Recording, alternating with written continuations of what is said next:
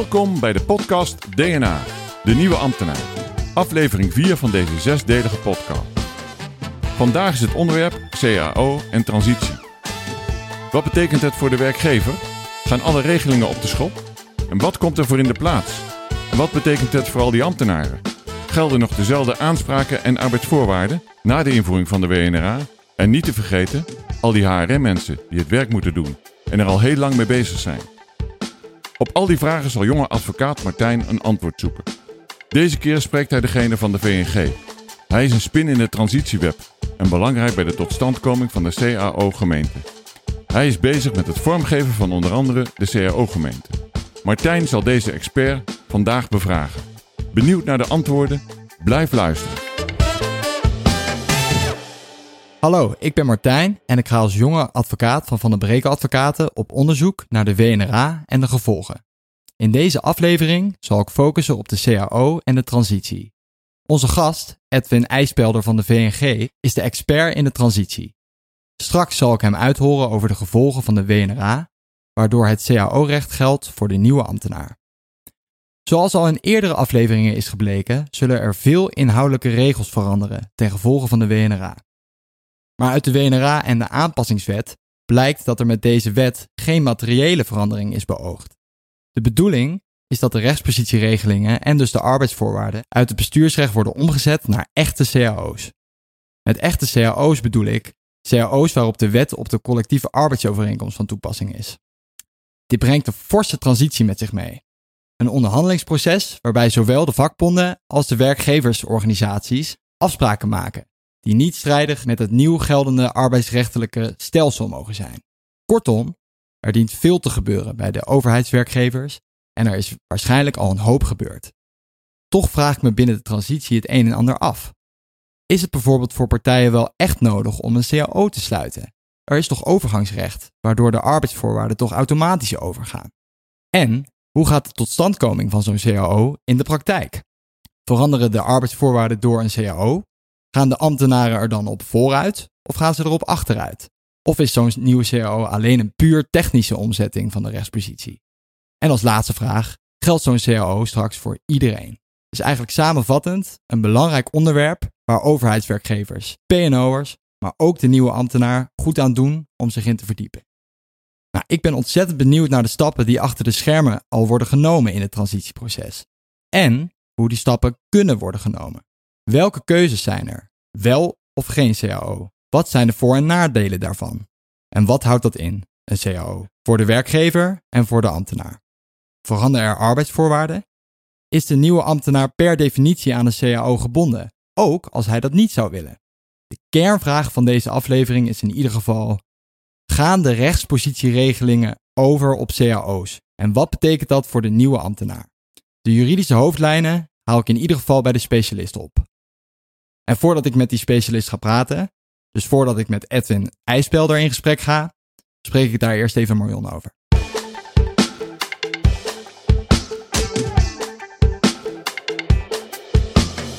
Nou Martijn, daar zitten we weer. Ja, dat klopt Marion. Vandaag gaan we het hebben over het uh, CAO-recht en de transitie. Goed idee? Klinkt goed. En wat ga je onderzoeken? Nou, die rechtspositieregelingen die uh, ja, voor ambtenaren en overheidswerkgevers gelden, die worden natuurlijk omgezet in cao's. En ik ben benieuwd hoe dat precies in zijn werk gaat. En ja, ik wil dan ook voor onze luisteraars ook het CAO-recht nader belichten. Want dat is eigenlijk best een lastig onderwerp. En volgens mij is dat ook nog best wel onbekend bij de meeste ambtenaren. Martijn, prima om je daarop te focussen vandaag. Ik eh, vind CAO-recht echt een belangrijk onderwerp. Ook wat je zegt, een complex onderwerp. Eh, maar het is eh, voor het arbeidsrecht echt van wezenlijk belang. En daarom ook echt een onderwerp waar uh, werkgevers, de PNO'ers, maar ook de nieuwe ambtenaar natuurlijk van alles van, uh, van moet weten. Nou ja, ik denk dat je al weet uh, en ook kan volgen in de media dat werkgevers en werknemersverenigingen al volop bezig zijn met de voorbereidingen. En we hebben heel veel gehoord over de sector gemeente. Die hebben zelfs al een, een CAO liggen, waar dan ook wel weer heel veel discussie over is. Maar bij de totstandkoming van een CAO is bekend dat het dat is echt een ingewikkeld proces. Dat gaat niet over één nacht ijs. Het lijkt me heel erg leuk als je dat vandaag gaat onderzoeken. Nou ja, en verder is het uh, CAO-recht, wat jij al aangaf, een complex uh, gebied. Uh, ook onder andere op het terrein van de binding voor wie geldt nou een CAO? Dat is natuurlijk belangrijk om, om vandaag ook aan de orde te laten komen. is een werknemer die geen lid is van een vakbond of van een vakbond die partij is, is die nou gebonden door een CAO? Nou, het, het fenomeen incorporatiebeding. Ik denk dat je daar wel op in zal gaan vandaag. En wat moeten werkgevers, de niet gebonden werknemers, moeten ze daar de CAO nou op toepassen of niet? En misschien de algemeen verbindend verklaring is nog wel iets wat, uh, wat interessant is om aan de orde te stellen. Dus kortom, we moeten misschien niet te lang praten en uh, er tegenaan gaan.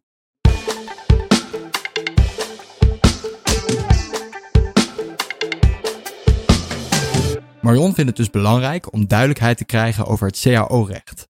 Specifiek wil ze weten hoe een ambtenaar aan een CAO wordt gebonden en of je ook tegen je zin ingebonden kan worden aan een CAO. Ook geeft ze aan dat het voor PNO'ers, maar ook voor de nieuwe ambtenaar van belang is zich te vergewissen van de rechtspositie van de nieuwe ambtenaar ten aanzien van het CAO-recht. Nou, om die transitie beter in beeld te krijgen, heb ik een expert op dit gebied uitgenodigd. Edwin IJspelder van de VNG gaat vandaag ervoor zorgen dat de luisteraars en ikzelf een kijkje kunnen nemen in het huidige transitieproces van de WNRA. Vanuit het perspectief van de werkgeversvereniging. Ik denk dat hij mij wat meer kan vertellen over het CAO-recht. Hij werkt bij de Vereniging van Nederlandse Gemeenten en is specialist in arbeidszaken. Hij is nauw betrokken bij de totstandkoming van de CAO-gemeente. Verder is hij een prominent bestuurslid bij de Vereniging Ambtenaar en Recht. Hallo Edwin, fijn dat je kon komen vandaag. Dankjewel Martijn. Ja. Leuk om hier te zijn. Ja, leuk. Um, kan je beginnen met uh, jezelf even kort voor te stellen? Je werkt bij de VNG. Werk je daar al lang? Ja, ik werk inderdaad bij de VNG. Ik werk er nu ongeveer iets meer dan vier jaar. En uh, het is een hele leuke club om mee te werken. En ja, geweldig uh, om met, ja, met dit proces bezig te zijn. En je werkt hier al vier jaar. Wat, wat deed je hiervoor? Hiervoor werd, werkte ik bij de gemeente Den Haag, uh, onder andere op de Griffie. En ik heb ook in de advocatuur gewerkt. Dus een klein advocatenkantoor in Den Haag. Ja. En um, ja, ik hoef het jou eigenlijk bijna niet te vragen, maar wat is jouw betrokkenheid bij de WNRA? Ik ben enorm uh, betrokken bij de WNRA. Ik, uh, ik zit ook in het WNRA-team van de Vereniging Nederlandse Gemeenten. En ik heb ook vanuit mijn bestuurslidmaatschap ben ik betrokken bij de Vereniging Ambtenaar en Recht. Waarbij wij een schitterende bundel hebben uitgegeven over uh, de WNRA. Dus uh, ja, al met al uh, wel thuis in de WNRA. Maar zoals jij ook weet, er zitten nog genoeg uitdagingen aan te komen. Ook voor ons. Dus. En daar zijn jullie hard mee bezig nu? Wij zijn er inderdaad heel hard mee bezig. Ja. Dat is goed om te horen. Nou ja, laten we een beetje wat dieper duiken in de inhoud. Nou ja, wat ik mij allereerst al afvraag, is het voor partijen nou echt nodig om een CAO te sluiten? Nou, in principe is dat natuurlijk vanuit de WNRA uh, niet zo. Hè? Uh, zoals je weet is het zo dat er, uh, zodat ja, wij hebben nu algemeen verbindende voorschriften. De CARUO, zoals iedereen in de gemeente kent, die, die, die blijft als er geen CAO is, blijft die bestaan. Want de CARUO, even voor de duidelijkheid, dat is de rechtspositieregeling? De rechtspositie, ja. Ja. Dat is de rechtspositieregeling. En uh, als er geen CAO is, dan wordt dat als ware een CAO. Maar dan uh, uiteraard uh, is het wel zo dat de bepalingen die in strijd zijn met het burgerlijk wetboek, het civiele arbeidsrecht, die worden dan anders geïnterpreteerd. Dus dat, dus dat is eigenlijk in principe niet nodig. En ook de, ja, dat, dat weet je waarschijnlijk ook wel, is dat het ook zo is dat de aanstelling van rechtswegen via een soort Big Bang van rechtswegen verandert in een civiele arbeidsovereenkomst. Dus in principe heeft de wetgever daarin wel in voorzien. Oké, dus, en het is dus eigenlijk niet zo dat die arbeidsvoorwaarden die in de uh, CAR-UWO uh, zijn geregeld, dan bijvoorbeeld automatisch overgaan in die CAO. Er is wel echt een, ja, een proces dat daar Klopt. vooraf gaat. Nou, het is inderdaad zo dat uh, wij hebben van tevoren met de vakbonden afgesproken dat wij een één op één omzetting doen. Hebben daar naar overleggen nadrukkelijk over nagedacht. Want het is natuurlijk wel van belang dat om een CAO te maken heb je een vakbond, uh, heb je, die heb je nodig. En uh, wij hebben daar gezegd van nou, wij gaan in principe één op één over, tenzij dat niet ver, ja, verenigbaar is met het burgerlijk wetboek. Dus ik begrijp het goed dat ja, als je niks doet, dan gaat de rechtspositieregeling eigenlijk over. Maar dan kom je misschien in problemen met de regelgeving. maar je kan er dus ook voor, voor kiezen om ja, wel een verandering door te voeren. Klopt, inderdaad. Ja. Ja, wij hebben inderdaad ervoor gekozen om, uh, om inderdaad wel gewoon een tekst te maken die aansluit uh, op het BW en ook op de wet uh, CAO. Zodat er niet naderhand nog een interpretatie moet worden gedaan om, om te kijken, is dit in strijd met het BW als we de, de CARUO zouden aanhouden. Dat is eigenlijk het voordeel aan ja. de wijze waarop jullie het doen. Ja, en bovendien ook uh, hebben wij dat gedaan. Uh, natuurlijk voor onze leden, de werkgevers, maar ook uh, de werknemers die baat hebben bij een begrijpelijke CAO. en ook de rechtspositieadviseurs van de gemeente om ook de medewerkers duidelijk uit te leggen van wat is die CAO? En desnoods ook zelf de CAO te laten lezen. Dat is ook een belangrijk punt geweest om deze CAO moderner en begrijpelijker te maken. Ja, moderner en begrijpelijker, hoor ik je zeggen. Ja. En hoe komt zo'n CAO dan in de praktijk eigenlijk tot stand? Nou, wij hebben daar een heel zorgvuldig uh, proces uh, hebben wij daar uh, bewandeld. We hebben inderdaad gekeken, eerst ambtelijk hebben we gekeken van hoe kunnen we dit het beste aanvliegen. Gaan we het zelf doen of gaan we het uitbesteden? Nou, wij hebben daar gekozen in een soort, ja, in een soort, wij hebben daarvoor gekozen om een soort duo-optie te doen. Om ten eerste te kijken van waar moeten de veranderingen plaatsvinden. Maar ook hebben wij een externe schrijver ingehuurd om de bepalingen te redigeren. Want het redigeren van bepalingen is toch wel een vak. En daar hadden wij ook hulp bij nodig. En nou, dat hebben wij zo op die manier uh, gedaan. Maar tegelijkertijd uh, hebben we ook een toetsingscommissie hebben wij in het leven geroepen. Sparitair uh, ingesteld. En dat betekent dat zowel leden van de VNG, maar ook leden van de werkgevers, de gemeente, als mede dus de rechtspositieadviseurs en leden van de vakbonden meekijken met iedere bepaling van wat is hier gebeurd. De andere groepen die je erbij betrekt, eh, kijken die dan uh, zowel naar de technische omzetting als de, wat er eigenlijk arbeidsvoorwaardelijk uh, zou kunnen veranderen? Klopt, inderdaad. Ze kijken inderdaad uh, naar beide dingen. Ze kijken ook, is het begrijpelijk? Is het duidelijk opgeschreven? Maar het, ook juridisch. En de externe schrijver die had ook een juridische achtergrond. En dat is een, ook een bureau. En die hebben daar gekeken van, klopt dit? En schrijven we nu exact hetzelfde op als wat er stond, maar wel met een achtneming van het wettelijk kader, het civiele arbeidsrecht. Edwin, uh, begrijp ik het dan goed dat er eigenlijk helemaal geen inhoudelijke veranderingen uh, teweeg worden gebracht? Nee, er komen wel uh, veranderingen. Het is zo dat wij met, met de vakbonden hebben afgesproken dat wij de overzetting van de, van de CARUO naar de CAO gemeente dat wij die eerst doen. Hè? Dus het is de één op één overzetting zo die nu is. Tegelijkertijd is het ook zo dat we de CAO-onderhandeling, want de, het arbeidsvoorwaardenakkoord, zo moet ik het dan noemen, dat liep af in de CARUO. En hebben wij besloten om dat van elkaar los te koppelen. Dus wij hebben gezegd van eerst gaan we de omzetting doen. Dus van de CARUO naar de CAO gemeente. En daarna gaan we ook kijken. Uh, we weten dat we ook een nieuwe CAO moeten sluiten. En daarin gaan we afspraken maken over de looptijd, maar ook bijvoorbeeld het loon, wat natuurlijk ook uh, afgesproken moet worden. En of het een beleidsarme of een beleidsrijke CAO wordt. Dat zijn eigenlijk twee aparte uh, wegen die jullie tegelijkertijd uh, bewandelen. Ja, inderdaad. En bij die inventarisatie, waar ik het ook net over had, van die toetsingscommissie, zijn natuurlijk ook een aantal zaken aangetroffen die niet helemaal stroken met het BW waar dan wel cumulatie plaatsvindt van rechten. Denk aan de transitievergoeding en de bovenwettelijke regelingen, maar ook bijvoorbeeld wetswijzigingen.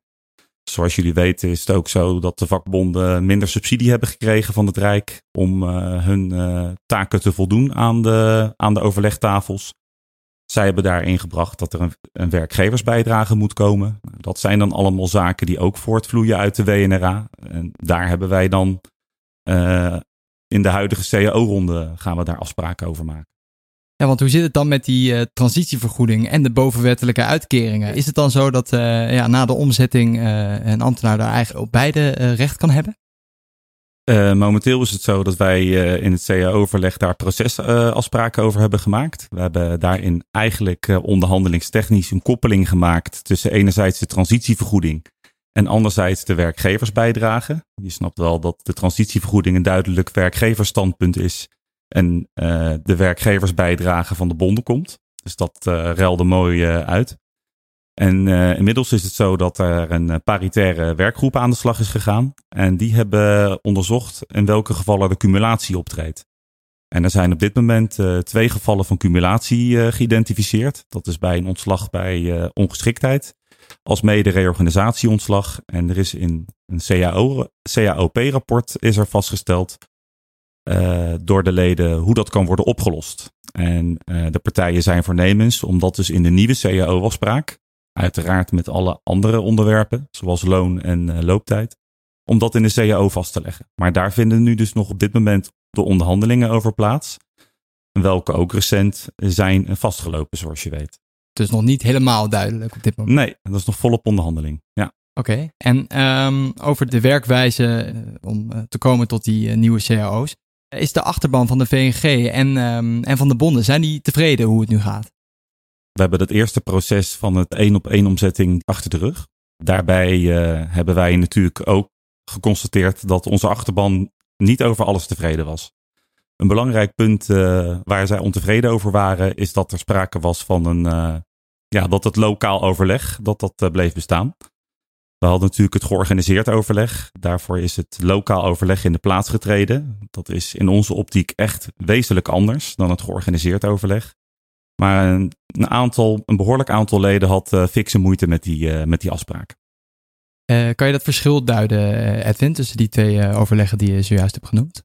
Het georganiseerd overleg dat kent een wettelijke basis in eh, de ambtenarenwet. Uh, daarbij is het zo dat, uh, hè, dat, dat voordat een rechtspositie eenzijdig gewijzigd moet worden, moet er overeenstemming zijn bij de meerderheid van de vakbonden. dat is heel duidelijk vastgelegd en omlijnd. En in de nieuwe situatie met de WNRA gaat dat op de schop, zoals wellicht een aantal luisteraars ook weten. en uh, er komt nu een, uh, we hebben nu in plaats daarvan een lokaal overleg uh, hebben wij geïntroduceerd. En dat is dus echt iets anders dan het overeenstemmingsvereiste. Partijen zijn daar vrij in hoe ze dat inrichten. we hebben het ook limitatief gemaakt tot tien onderwerpen, waarvan één verplicht. Dat is het reorganisatieontslag of de reorganisatie aan zich, met de sociale plannen, sociale statuten en dergelijke. En dat is eigenlijk wel een wezenlijk verschil. Dat de vorm uh, anders is. En dat het ook is over, ja, eigenlijk over is gelaten aan de partijen. Hoe lang gaat de CAO gelden waar jullie nu over aan het onderhandelen zijn? Is dat al bekend? Dat is op dit moment nog niet bekend. Er zijn uh, verschillende scenario's uh, op tafel geweest. En het is zo dat er over een kortdurende en over een langdurende CAO is overlegd. We hebben van meet af aan hebben wij twee pakketten hebben wij ook uh, onderscheiden. Een beleidsarm pakket met uh, een loon en transitievergoeding en de werkgeversbijdrage. Maar er is ook een wat beleidsrijker pakket uh, voorgesteld. En dat is onder andere ook met de verlofharmonisatie van het bovenwettelijk verlof in dit geval. En een, een vitaliteitsregeling. En nou, dat is een aanzienlijk rijker pakket naar het zich nu laat uitzien, is dat uh, beide partijen openstaan voor een uh, CAO met een wat langere looptijd.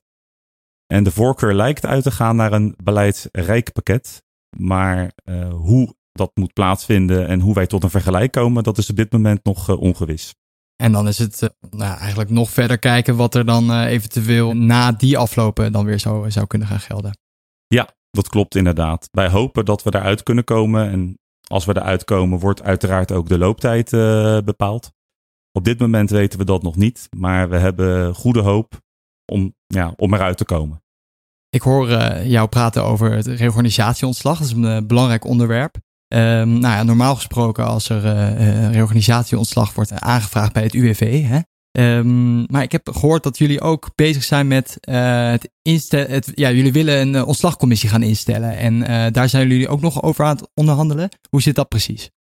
Ja, dat klopt. Wij hebben een CAO-ontslagcommissie voorgesteld. Omdat wij het belangrijk vinden dat er ook op de scheidslijn. dat mensen die voor, voor de datum van de werkingtraining van de WNRA per 1.21 boventallig zijn. dat die op basis van de oude rechtspositie ook kunnen worden beoordeeld. En uh, daarnaast zijn er ook inhoudelijke redenen waarom wij uh, hebben gekozen voor de CAO-ontslagcommissie. Uh, een van de redenen is, is dat wij het belangrijk vinden dat wij zelf ook de voorwaarden kunnen bepalen. En er zijn een aantal manieren waarop je kan afwijken van het af, afspiegelingsbeginsel. Wij vinden het als werkgever ook belangrijk dat een werkgever op basis van kwaliteit bijvoorbeeld, geschiktheid een reorganisatie kan doen. En daarnaast vinden wij het ook belangrijk dat uh, de CAO-ontslagcommissie ons in staat stelt om een bepaald hekje rondom een bedrijfsonderdeel te doen. gemeenten zijn natuurlijk grote organisaties en we vinden het daarbij wenselijk om van die mogelijkheid gebruik te maken. Om dus ook over een bepaald deel van een afdeling een reorganisatie te kunnen doen. Ja, dus daardoor kunnen jullie eigenlijk eh, iets beter het bedrijfseconomisch ontslag eh, inkleden. Ja. Nou, uh, heb ik begrepen dat uh, een van de fundamenten van de, van de WNRA is ja, dat de nieuwe ambtenaar gelijk moet worden behandeld met de werknemer. Hoe, hoe rijmt dat zich precies met het instellen van een ontslagcommissie? Ja, dat klopt. wij willen, dat klopt inderdaad. Hè. Het is inderdaad, gelijkwaardigheid is beoogd. Maar tegelijkertijd is het ook zo dat de materiële rechtspositie, dus de arbeidsvoorwaarden zelf, uh, die staan niet ter discussie in de WNRA. En wij hebben een aantal arbeidsvoorwaarden, met name het van werk naar werk beleid en de, de, de, de aanvullende regelingen bij bepaalde ontslaggronden. Uh, die maken het ook noodzakelijk om dat maatwerk te kunnen verlenen en dat, dat een CAO-ontslagcommissie is daar beter toe in staat om ook die maatwerkregelingen, zoals bijvoorbeeld het van werk naar werk traject uh, bij reorganisatieontslag, maar ook de reïntegratiefase bij het ongeschiktheidsontslag. Dat is een termijn uh, voordat iemand ontslagen wordt uh, en dan een soort bemiddeld wordt naar werk. vinden wij het belangrijk dat de CAO-ontslagcommissie denken wij dat die veel beter in staat is om dat goed te beoordelen dan het UWV. Want het zijn nogal afwijkende regelingen ten opzichte van uh, marktpartijen. En uh, regelingen die marktpartijen in de CAO hebben staan. Dus het is inderdaad gelijk, maar we maken ook gebruik van de mogelijkheden nou ja, die de civiele wetgever hier biedt. Dan uh, nog even naar een ander onderwerp, de binding. Ja. Um, die CAO die dan vanaf 1 januari 2020 ja, van toepassing wordt, wordt die eigenlijk automatisch van toepassing op iedereen? Ik zal even de kant van de binding van de CAO uitleggen. Eerste kant van de werknemers. Om gebonden te zijn aan de CAO moet een werknemer lid zijn van een vakbond. Maar het kan ook op een andere manier. En uh, even ter verduidelijking, um, die moet lid zijn van een vakbond die dan de uh, CAO-partij uh, is. Dat klopt, inderdaad. De CAO komt tot stand tussen de werkgeversvereniging en de vakbonden. En een andere manier om gebonden te zijn als werknemer aan een CAO is dat, het, dat er een bepaling is opgenomen in de arbeidsovereenkomst dat de CAO-gemeente van toepassing is. Aan de andere kant is het zo dat de gemeente lid zijn van de werkgeversvereniging, die zijn automatisch gebonden aan de CAO-gemeente. Maar er zijn ook andere werkgevers, zoals gemeenschappelijke regelingen, die geen lid kunnen worden van de werkgeversvereniging van de VNG dus van de VNG in principe. Nou, voor die groep hebben wij onlangs besloten om een tweede werkgeversvereniging in het leven te roepen, zodat ook die groep makkelijk gebonden kan worden op grond van het CAO-recht. Okay, dus als ik goed begrijp, dan uh, kan er dus in een arbeidsovereenkomst van een werknemer kan een bepaling, een uh, incorporatiebeding worden uh, opgenomen, waardoor de CAO van toepassing is. Maar als het goed is, heb ik ook ergens gelezen dat de CAO eh, bindend kan worden door middel van een algemeen verbindend verklaring. Kan je daar iets over kwijt? Dat klopt inderdaad. Wij hebben inderdaad ook overwogen van uh, hoe kan de binding het best tot, stand komen. En eigenlijk de beste manier om uh, zowel de werkgevers als de werknemers te binden, is vooral voor de ongebonden werknemers om een AVV, dus een algemeen verbindend verklaring, aan te vragen bij de minister van Sociale Zaken. En het is inderdaad zo dat we op dit moment uh, onderzoeken om die algemeen verbindend verklaring aan te vragen voor niet alleen de CAO-gemeente, maar dus ook de CAO die tot stand zal gaan komen voor de gemeenschappelijke regelingen en alle andere niet-gemeenten die wel eigenlijk de oude CARUO zijn gaan volgen. Stel nou, Edwin, dat uh, de algemeen verbindend verklaring niet doorgaat. En een werknemer die, ja, die weigert gewoon, dat, die wil gewoon niet dat de CAO uh, op hem van toepassing wordt verklaard. Wat dan? Nou, wij hebben als werkgevers hebben wij uh, besloten dat hè, wij gaan uit van de gebondenheid van de werkgevers. En als die dat niet wil tekenen, dan gaan wij ervan uit dat de werkgevers die gebonden zijn aan de CAO, dat die gewoon ook de arbeidsvoorwaarden doorvoeren. Dus ook als er een als die niet wil tekenen, dan zal de werkgever gehouden zijn om de arbeidsvoorwaarden toe te passen. Eén laatste vraag voor jou, Edwin. Ben jij blij met de WNRA? Ik ben uh, zeker wel blij met de WNRA. Alleen wat ik jammer vind, is dat het wat mij betreft nog wel wat verfijnder had gekund. Wat je ziet in de praktijk is dat wij best wel moeite hebben. We hadden het net bijvoorbeeld over het oprichten van die tweede werkgeversvereniging. Dat de huidige instrumentaria in het arbeidsrecht natuurlijk niet zijn geschreven voor een overheid. Dus de, de, de rechtsfiguren in de gemeentewet of in andere soorten wetten, die passen wat minder in dit, uh, in dit regime.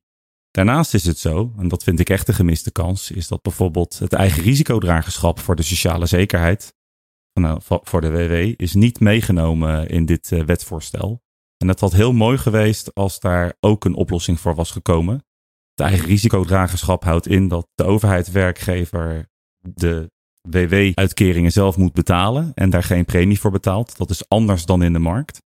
Het UWV stelt voor de overheidswerkgever alleen het recht, de hoogte en de duur vast.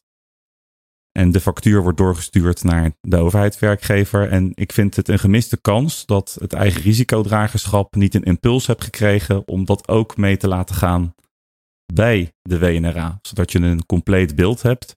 En dat je dus echt een volledig pakket hebt waarbij je kunt zeggen van nou, er is echt een heel nieuw ja, rechtssysteem ontworpen op het gebied van arbeid voor de ambtenaren.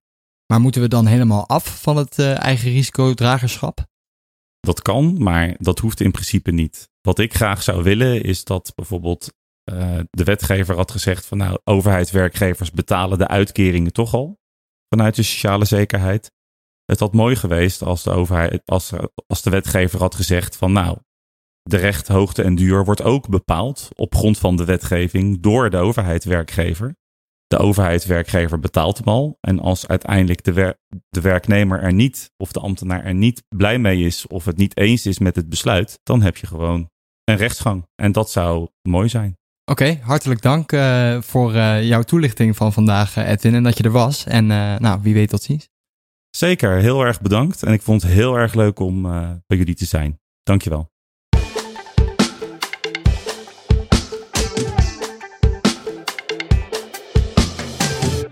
Marion, ik heb net het interview gedaan met Edwin. Je hebt meegeluisterd. De transitie is volop in de gang. Ehm, wat vond jij ervan? Ja, ik vond het een ongelooflijk leuk interview, Martijn.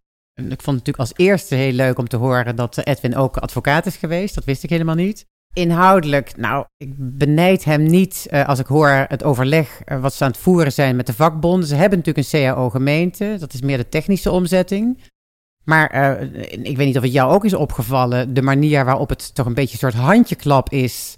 De, de procesafspraken die er gemaakt zijn, geen cumula cumulatie van de transitievergoeding. Dat willen natuurlijk de werkgevers. Maar wat willen de vakbonden? Die willen werkgevers bij, bijdragen. Nou, dan zie je dat de vakbonden ook weer een eigen belang hebben daarin. Hè? Ja, het is een beetje alsof ze voor de achterban uh, eigenlijk uh, ja, een deal moeten, moeten zien te krijgen. en daarbij spelen eigenlijk belangen eh, bij beide partijen. Um, ja, ik vind het ook wel eh, bijzonder om te horen. Het is leuk om een kijkje in de keuken te krijgen. Nou, verder vond ik het echt heel erg boeiend wat Edwin heeft aangegeven over de binding. Ik weet niet of je zelf, heb je daar nu een soort duidelijk beeld bij? Volgens mij is het zo dat uh, een, uh, je kan lid zijn van een vakbond als werknemer. Volgens mij ben je dan direct gebonden, als ik het goed heb begrepen van Edwin. Maar je kan dus ook nog in je arbeidsovereenkomst een incorporatiebeding uh, um, ja, hebben opgenomen. Waardoor je dus ook um, gebonden bent aan de CAO. En dan zijn ze dus ook nog van plan om die uh, algemeen verbindend verklaring aan te vragen bij de minister. Maar het is nog maar de vraag of ze die gaan krijgen. Nou, en hij was blij met de WNRA, hè? Ja, ja, dat is toch ook wel leuk om te horen. Ik bedoel, hij is toch wel een beetje een spin in het web. En het is dan toch wel eh, ja, leuk om te horen dat hij dus, um, uh, ook al is hij er zo uh, druk mee bezig, dat hij nog wel weet waar hij het voor doet. Ja, absoluut. Ja. ja. ja het eigen risicodragerschap, daar mocht dan wel nog iets aan gebeuren. Maar goed, dat, dat is weer een onderwerp apart. Ja, inderdaad. Ja. Wie weet krijgt dat nog een vervolg in de toekomst. Ja. Oké okay, Marion, dat was het dan over het CAO-recht en de transitie. Um, volgende keer over procesrecht. Prachtig. Misschien wel het mooiste onderwerp, Martijn. Ga ik daarmee aan de slag. Oké, okay, heel goed. We hebben vandaag uitgebreid stilgestaan bij het CAO-recht en de voorbereidingen die in de transitie naar dat systeem moeten worden getroffen. Het onderwerp van vandaag, het CAO-recht, in het kader van de transitie, nodigt meer dan ooit uit om met jullie een interessant nieuwsitem te delen. De VNG heeft op 18 april 2019 besloten een werkgeversvereniging op te richten voor de gemeentelijke gemeenschappelijke regelingen. De aanleiding is de Wet Normalisering Rechtspositieambtenaren, BNRA. Door de oprichting kunnen de huidige aangesloten organisaties na de normalisering hun medewerkers dezelfde arbeidsvoorwaarden blijven bieden als in de CAO-gemeenten. De VNG is voor zijn leden, de gemeente, de werkgeversvereniging. De nieuwe werkgeversvereniging is dan de Vereniging voor de Gemeentelijke Gemeenschappelijke Regelingen. Dat zijn organisaties in de gemeentelijke sector, niet zijn de gemeenten. Met als doel om dezelfde arbeidsvoorwaarden vast te stellen als in de CAO-gemeenten. Door de normalisering is dit nodig geworden omdat het systeem van aangesloten organisaties bij de VNG niet meer goed werkt onder het private recht, dat met ingang van 2020 van toepassing is. Dan zijn we nu aan het einde gekomen van deze aflevering. We hebben vandaag uitgebreid stilgestaan bij het CAO-recht en de transitie. Daarin staat een hoop te gebeuren. Het materiële recht zal veranderen. Maar afgezien van het materiële recht zal het een en ander gaan veranderen binnen het formele recht, ook wel het procesrecht genoemd. Het procesrecht is eigenlijk de diener van het materiële recht. Het is het toegangskaartje naar je recht halen. Als je niet weet hoe het procesrecht in elkaar steekt, is het dus ook niet goed mogelijk om dat recht te halen. Daarom lijkt mij dat een interessant onderwerp om in de volgende aflevering uitgebreid bij stil te staan. De volgende aflevering gaan we het hebben over procesrecht. We hebben dan weer een bijzondere gast die ons meeneemt in dit belangrijke onderwerp. Laat ons weten wat je van deze podcast vond door een recensie achter te laten in je podcast-app en abonneer je om op de hoogte te blijven van nieuwe afleveringen. Voor meer achtergrondinformatie kun je ook terecht op www.vandenbrekeladvocaten.nl.